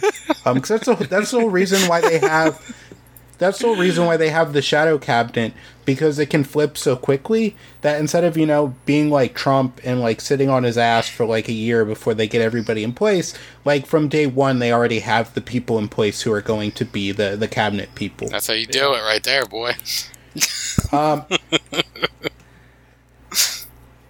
so he would make Anthony Eden um, his uh, secretary of um, his minister of foreign affairs, um, and uh, Eden would uh, handle a lot of um, a lot of that um, as uh, Churchill would become preoccupied. Um, Har- uh, former uh, Prime Minister Harold Macmillan um, would be appointed Minister of Housing and Local Government, um, and he had a, a commitment to build 300,000 new houses, um, which was uh, Churchill's only real domestic concern, was more uh, public housing. um, uh, Macmillan would achieve uh, would achieve the target. Um, in October of 1954, he was promoted to Minister of Defense. So his only concern was more public housing? Yeah, because remember the because they they still hadn't given people homes after the Blitz. I mean, it's just Yeah, like. okay. So you're saying it's almost like. Okay, well, so. Okay, I understand. I understand. Because because remember, like when when Queen Elizabeth was married, she had to use vouchers for her wedding dress. She had to use ration vouchers. I did not know that. Um, so it, they they were still under rationing um, into the fifties. Um, they they still didn't have you know they, they still hadn't cleaned up all the damage from the war. Right. Um. So uh, Churchill, um, uh, by that time he's seventy seven. Um, uh, in in nineteen fifty one, um, when he takes office, um, and he's not really in great health due to having um, uh, several strokes. Yeah. Oh man. That'll happen when you uh, mainline cigars. Um, and Whiskey. and Yeah. yeah, and drink your drink your weight in whiskey every day. You day. probably get away with having a cigar and drinking whiskey as long as you're exercising the other six days of the week. But you can't be doing that every fucking day. Although, if you went through World War II, you might be a little self destructive, you know? I don't Um, listen. I'm not going to hold it against anybody who lived through that time period to do whatever the fuck you want to do Yep. to take care of whatever demons you picked up. Yep. It is not So- on me to judge. So, so what happens is is that in December of, of 1954, um, George VI um, had become concerned with uh, Churchill's health um, and was intending to ask him to step down in favor of Anthony Eden becoming prime minister. But he stuttered and told him to stay in. That was. well, what happens is that he dies before he can do this um, on on February 6th. Churchill dies? No, George the Sixth dies. okay. So uh, it was expected that um, Churchill would retire um, after uh, Queen Elizabeth's coronation in May of 1953. Um, but after um, Eden had become uh, seriously ill, um, Churchill um, uh, sort of uh, took on Eden's responsibilities and remained prime minister. Okay. Um, and because because Eden had his own health problems, he, he had heart issues. Um, he would be incapacitated till the end of that year. He would never completely be well again. That sucks. That's um, unfortunate. So uh, Churchill is, is very much focused on building um, sort of a closer relationship between um, the United States and Great Britain um, in order to sort of prevent a, a future war from happening. Uh, not between you know the United States and Great Britain, but just in general, um, for the United States and Great Britain to move in sort of lockstep um, to prevent conflict. Um, he he enjoyed a very close relationship with uh, Harry Truman, uh, but um, uh, they they would have a number of difficulties over a planned European defense uh, community. Um, because Truman had wanted to reduce um, America's military presence um, in West Germany, um, while uh, Churchill was skeptical about the uh, European defense community, So he kind of which is sort of like which is sort of like a predecessor to NATO. so he kind of wanted to keep us on board, so to speak, for now. Yeah, he wanted he wanted to keep us there because he didn't really trust this uh, agreement. Yep. Um, and he also wanted the U.S. to support uh, British interests in, in Egypt and the Middle East, um, but Truman refuses this. Yeah, because he Um, can't take part in that. Um, and so uh, while while Truman um, while, while Truman um, expected, you know, the British to be involved in Korea, um, he he viewed that any sort of uh, helping uh, a commitment to helping the British in the Middle East would just be aiding uh, what he viewed as British imperialism. Um, so that uh, Truman, like a lot of Americans during this period, they recognize, you know, that the British Empire is in decline, um, and they they welcome um, Clement Attlee's government when it came into um, office um, its policy of decolonization. Um, Okay. So remember, a lot of the big ones happened during his period. Um, the independence of of what eventually becomes Israel, um, and also um, India happened during uh, Attlee's uh, tenure. Right. Um, but Churchill, um, he believes that uh, Britain's position in the world um, depends on its empire and it continuing to exist. Um, so he's not a fan of decolonization. So he's an imperialist. All right. Literally. Yes. So I In got every. I got one thing to say to that. Hey! So he's literally an imperialist in every sense of the word. Yes, he was. Uh, he was a fan of it. Gotcha. Um, but he um, he he he felt that he had been obliged to recognize um, Nasser's um, takeover of Egypt. Uh oh. um, and um, it he had um, he, he privately uh, felt dismay at having um, come to agreement um, in October of 1954 on the uh, phased evacuation of British troops from uh, the Suez base in Egypt. Gotcha. Um, and addition, and uh, uh, Britain also agreed to terminate its rule um, in Anglo-Egyptian Sudan um, by 1956, um, and this was done if Nasser would abandon Egypt's claims to uh, Sudan, Okay. um, but, because be, because they kind of ruled Egypt and Sudan as like one colony. Yeah. and he's essentially saying that like. Uh, we will we will like pull out of Sudan, but you can't um, you can't like take over Sudan. Okay. Um, So, so what eventually happens is is that a number of, of sort of revolutionary uh, movements break out in different colonies.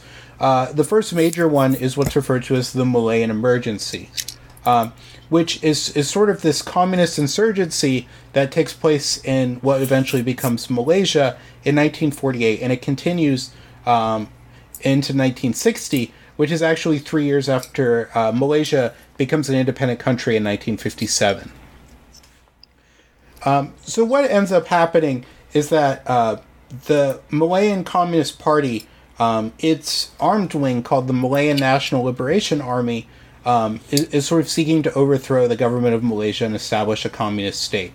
Um, the majority of the base for the Malayan Communist Party, though, comes from uh, the local um, Chinese ethnic community. Um, throughout Southeast Asia and, and a lot of Asia in, proper, in Malaysia. Yes, there, there's a there's what's a, a Chinese diaspora community, Okay. very much like in the United States, Yeah. where throughout the, the 19th century um, and, and early 20th century, that um, that sort of like poorer working class Chinese people would, would go seek work as laborers or, or other such jobs um, in Southeast Asia and other like British colonies. Um, and so they're the primarily um, sort of the backers of this. It doesn't have a lot of lot to do, you know, with um, the the Chinese Communist Party, which during this period is um, fighting the civil war in China, um, but they um, they're they're seen as a major threat. Um, so what happens early on is, is the British go in, um, and and it's it's very brutal. They they do a lot of extrajudicial killings of villagers. Um, they use a lot of scorched earth tactics. Um, you know, just destroying villages um, and and other sort of areas of the jungle in order to deprive the the communists of their support.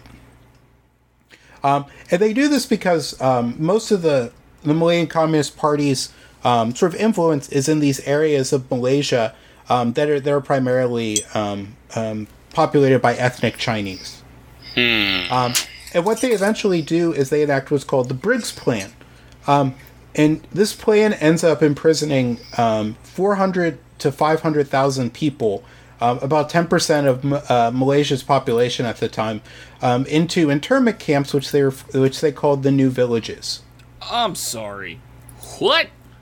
Um, and so what they do is they build uh, they they build these sort of villages, like actual villages with like houses, um, electricity, and running water, um, by forcibly um, moving the people into these villages and telling them, you know, you live here now.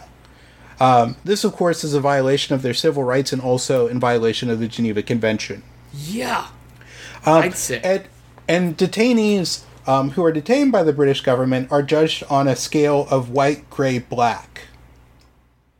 So those that are considered white are those who have very little, um, very little sort of connection to the communists.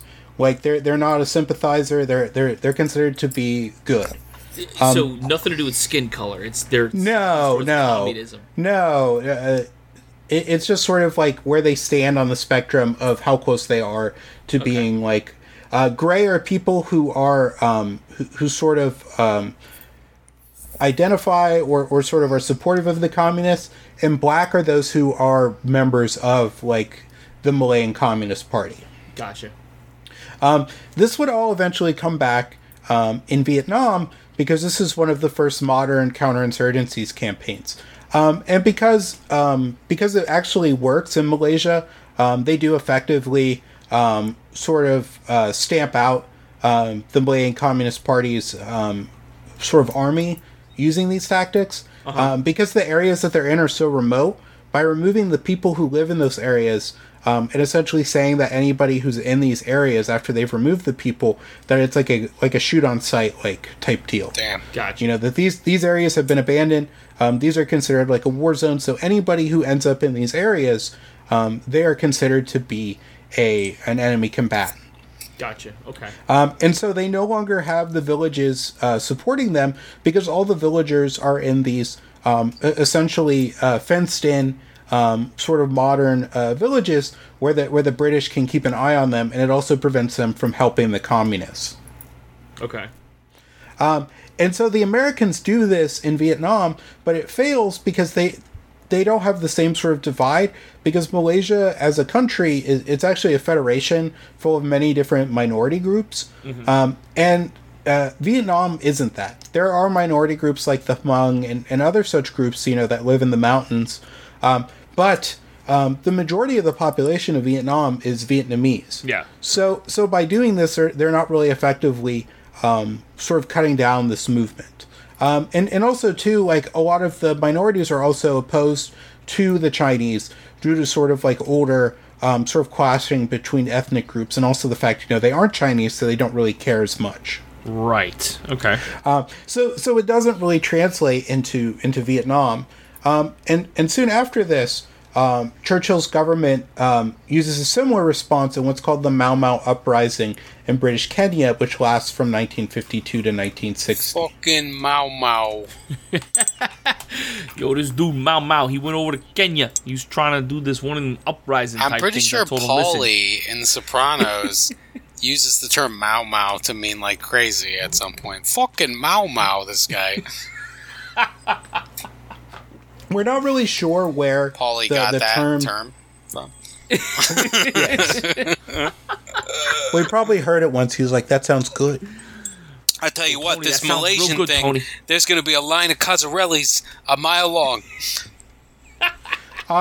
We're, we're not really sure where the term Mau Mau comes from.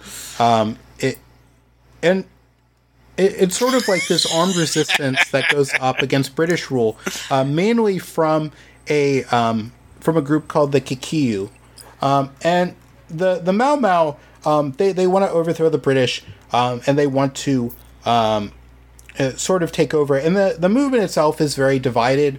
Um, it doesn't really have like a very clear um, sort of like Where- political agenda other than kicking the British out. Where's Churchill? That's like, fun. That's during- a perfect agenda. What the fuck you? Where's Churchill during fine. all this? He's prime minister. Yeah, but like, what's he doing? Like, is all the stuff's going on? Like, what's he? What's his? He's green lighting it. he's just greenlighting all this. Because remember, it's like being the president. Like, like George W. Bush was not like in Iraq doing everything. He was letting the people do it, and we hold him responsible for that. oh, is that? No bullshit. Um, he was you on just a called fucking me carrier stupid. with his jacket that Jesus. said "We won, mission accomplished." He was on a carrier. I fucking understand that like George Bush wasn't fighting in Iraq for fuck's sake. I'm saying like Chur- you haven't said the word Churchill in like 20 minutes, and all this terrible shit is coming out of your mouth. And I'm just sitting Well, there like, what the fuck is he doing? Like, he's just okay with all this? Yeah, because he's prime minister until 55. So this is This like is during fucking. his ri- tenure. This is crazy. This is ridiculous. I've never even heard of it before. Um, Oh my God. So the the main operation they used to, to sort of um, put down the rebellion is carried out by General George Erskine, um, and it's called Operation Anvil.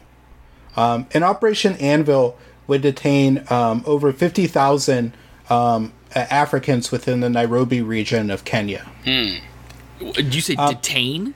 Yes. Um, so Erskine uh, initially wanted to relocate all people belonging to the Kikuyu, Embu, Meru uh, peoples um, from the Nairobi region, um, but the governor of Kenya rejects this. Um, because he, he sort of feels that if they did this, you know, it would destroy the local economy. Like, you just can't, you know, up and move uh, these population groups from the area because, you know, they're, they're already entrenched here. You know, they have jobs and, like, it, it would just, They like, destroy the already economy. fucking live here. How Yeah. about that? How about This you is their just house. tell people to get the fuck up and wait? It doesn't matter if Yeah. you got a job or not. It doesn't matter if you got a home or not. We're Because rezoning this area white. We're rezoning it. Well, well, you see, you, you, you sort of see that the, the British don't care. Like it, it's not You're about forgetting- like you're forgetting this one key thing, Ryan. They don't give a fuck. yeah they don't feel like they don't Stephen give A. a fuck. Smith. Yeah. I'm here to tell you, we don't care. Fuck it, Stephen A. Smith. Oh my god.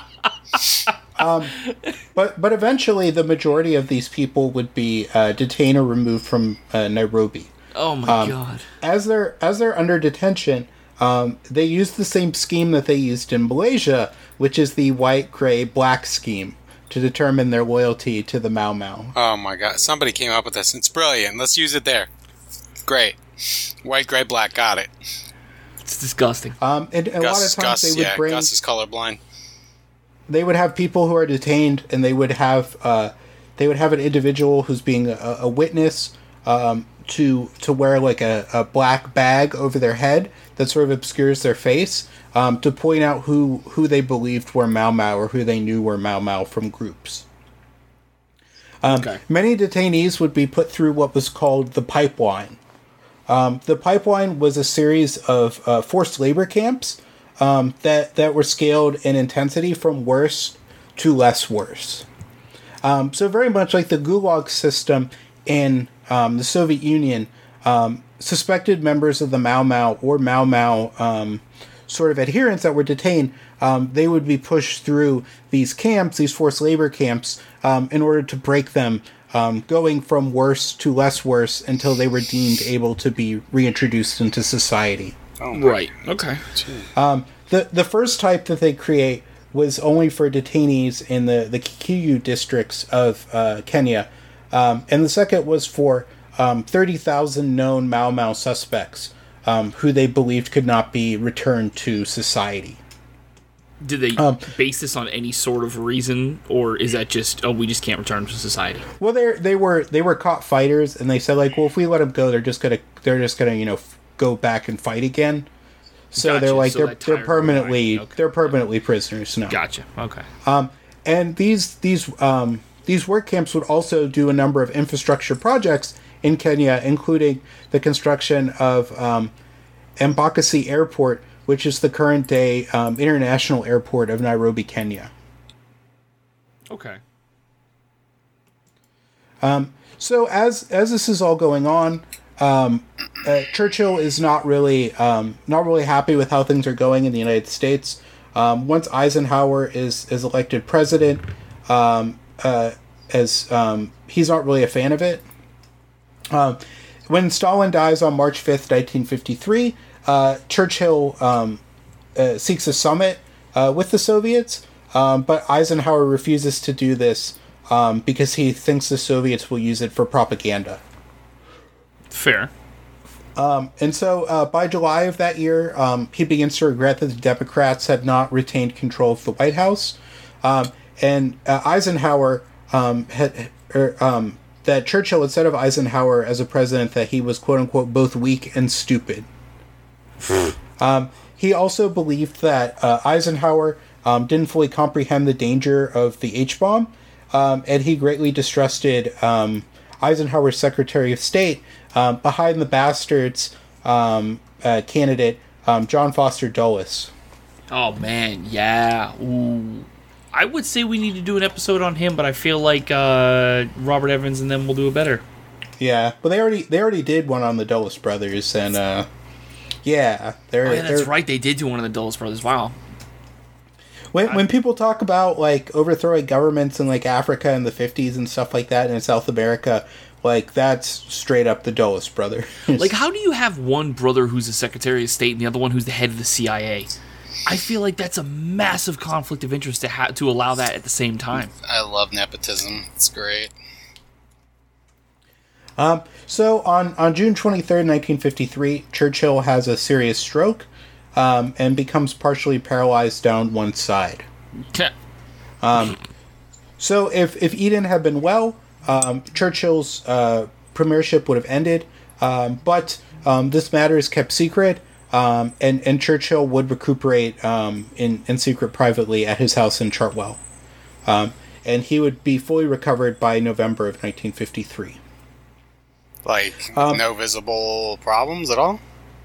Well, that he had been able to, I guess, move his move that side of his body. Yeah, it's often temporary. So Um, yeah, depending on what kind of stroke it is, it'll depend on whether you're going to have any sort of long-lasting deficits. And I mean, I've met plenty of people who've had strokes before that weren't just simple like transient attacks that actually have had no TIA TIAs. lasting problems.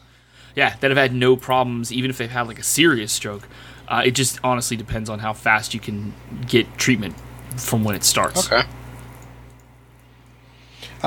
So uh, Churchill would uh, meet with Eisenhower um, in the Three Powers Conference with uh, French Prime Minister um, Joseph Laniel um, in, um, in in Bermuda um, in December of 1953, uh, with uh, Churchill as the host, um, and then at June um, at, and then throughout June and July of 1954 at the White House. Um, with Eisenhower as the, the host, with them being um, unable to, to sort of like come come to an agreement on things.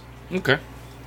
So so eventually the, the Soviets would propose a four power summit, um, but it did not meet until uh, July 18th, 1955, three months after Churchill would retire. Um, Churchill retires as prime minister in April of 1955, and he's succeeded by Anthony Eden. Okay. Uh, Elizabeth, uh, Queen Elizabeth II, had offered to create um, uh, a Duke of London title to be given to Churchill, um, but this was declined um, um, due to rejections from his son Ra- uh, Randolph, um, who would have inherited the title um, on Churchill's death. So then, wait. So then, why didn't he want it though? Because he didn't want to have to, um, he didn't want to have to keep up the title of, of Duke of London. I guess this is like way back in the day when it actually meant something to be a duke, right? Like nowadays, you could be like, "Yeah, give me that title," and just act like It's- fucking. well, he- Still, I believe it still would- means something financially, but outside of that, it's bullshit. I, I believe he would be he would have to sit in the House of Lords and Which is a pain um, in the ass. And, and I believe there would also be some other things that he would have to upkeep um, in, in order to keep his dukedom. Um, it's like it's like owning a castle. Like owning a castle sucks because uh, most of them are historic landmarks, and you have to keep them up to a standard or be heavily fined. and it's like incredibly expensive too. Yeah, To keep a castle Um, up to standard. imagine those like in Ireland. imagine those like there, what's and that? they were talking about how expensive they were. Like they were like tens of thousands of Well, dollars. like- like if your up. castle if your castle has a moat, like it's ridiculously expensive to maintain because under the water in the moat it's wood. right. So you have to replace like the wooden beams that are under under the castle, um, or, or it'll eventually like collapse, and then you'll be. I'm just picturing like those TikTok uh, home inspectors like going through one of these castles and just like looking at it like wood in the moat in the water, you guys. Jeez. Are they from Philly? You call this a privy? Yeah. I just heard wood in the moat. Wood in the moat. water. In the water. No, that's just Jersey. Water. I'm from Central Jersey, so some of my shit is sounds like it's from Philadelphia. You know, Um. over there, Common Gerard. I worked there for like uh, better part of a year. I don't trust it. I don't trust it. That Mare of Easttown Um. video. So good. Yeah. I don't trust it. Who's that? You hear they got divorced? You hear they got divorced? Yeah, there's that's like all of Mare of Easttown. It's just like Oh, I can't do it, dude. I can't. Philly, Philly suburbs. If you people go to talking. Trenton, New Jersey, they, a lot of them sound like that. A lot of them. Oh my sound God, like that. it's Because they grew up around it, so they all sound like that. I'm gonna go. I'm gonna go down to the corner store get Backle. Um, so uh, Churchill does accept the Order of the Garter um, and, and becomes Sir Winston um, as as sort of a, a consolation for not being the Duke of London. So the Duke would have been a Um, higher honor, right? I mean, just being knighted Yes. is like whatever. I mean, Well, the, uh, the a Order of the knight. Garter. the, the Order of the Garter is, Sean is very Connery is prestigious. What was that, Steve? The Order of the Garter is higher than um, Then knighthood. than than yeah than some of those other knighthoods. It's a it's like a higher form of knighthood. Right.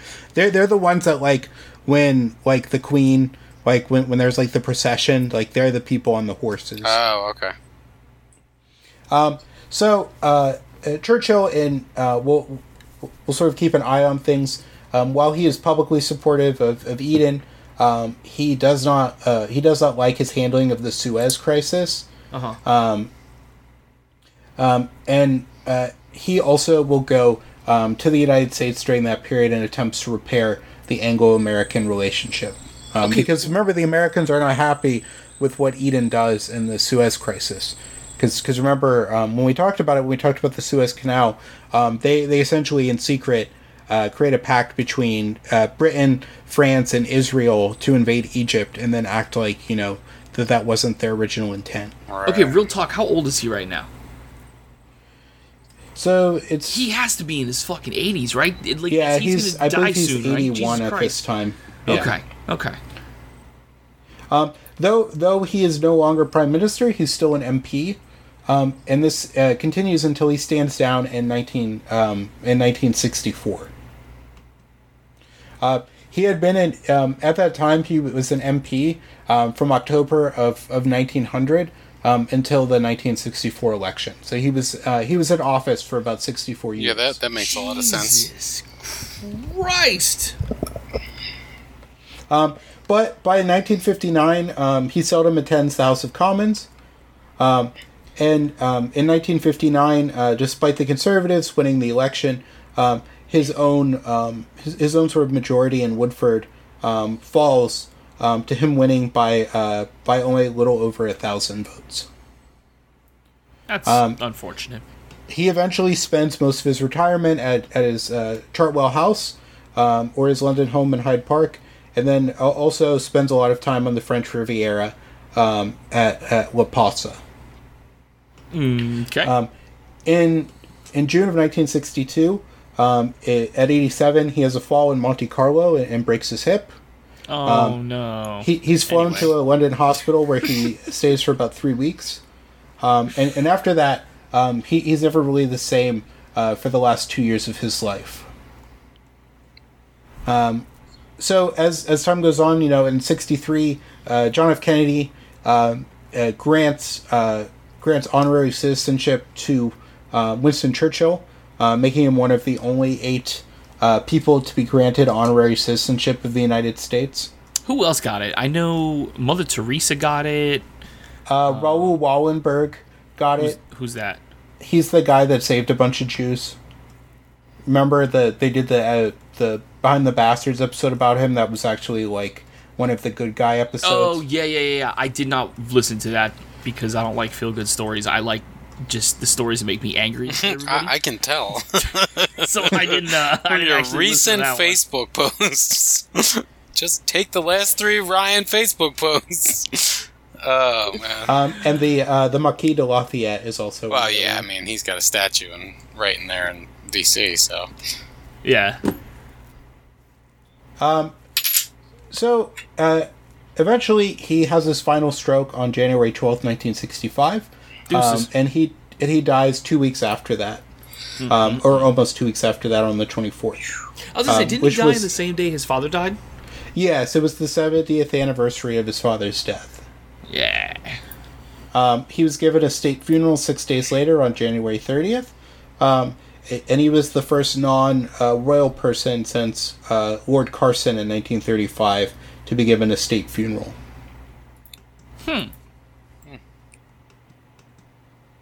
Um, eventually, after this, um, his uh, coffin would lay at St. in Westminster Hall for three days. The funeral ceremony was at St. Paul's Cathedral, and after that, his coffin was taken by boat down the down the River Thames um, to Waterloo Station, and from there, on a special train, was delivered to his family's plot at St. Martin's Church, uh, Bladon, uh, near his birthplace of Blenheim Palace. Is that how you pronounce that? As River Thames? Yeah, Yes. the Thames. Yeah. You can call it the Thames, Oh. whatever you want to do. Fuck. That's why people always look at me stupid when I say River Thames.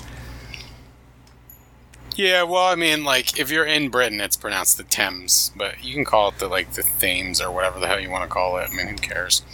But I think it's the Thames. I mean, I get like people would know exactly what you're talking about, but I, I would like to not look like an ignorant idiot any Yeah. more than I already am. You know. Um, eventually, Ugh. um, uh, Churchill would be given a statue in Parliament Square, which was unveiled in 1973 by his widow, uh, Clementine, and um, it is one of 12 statues in that square, And sharing Gandhi space has with one his too, doesn't with his he? nemesis Gandhi. yes.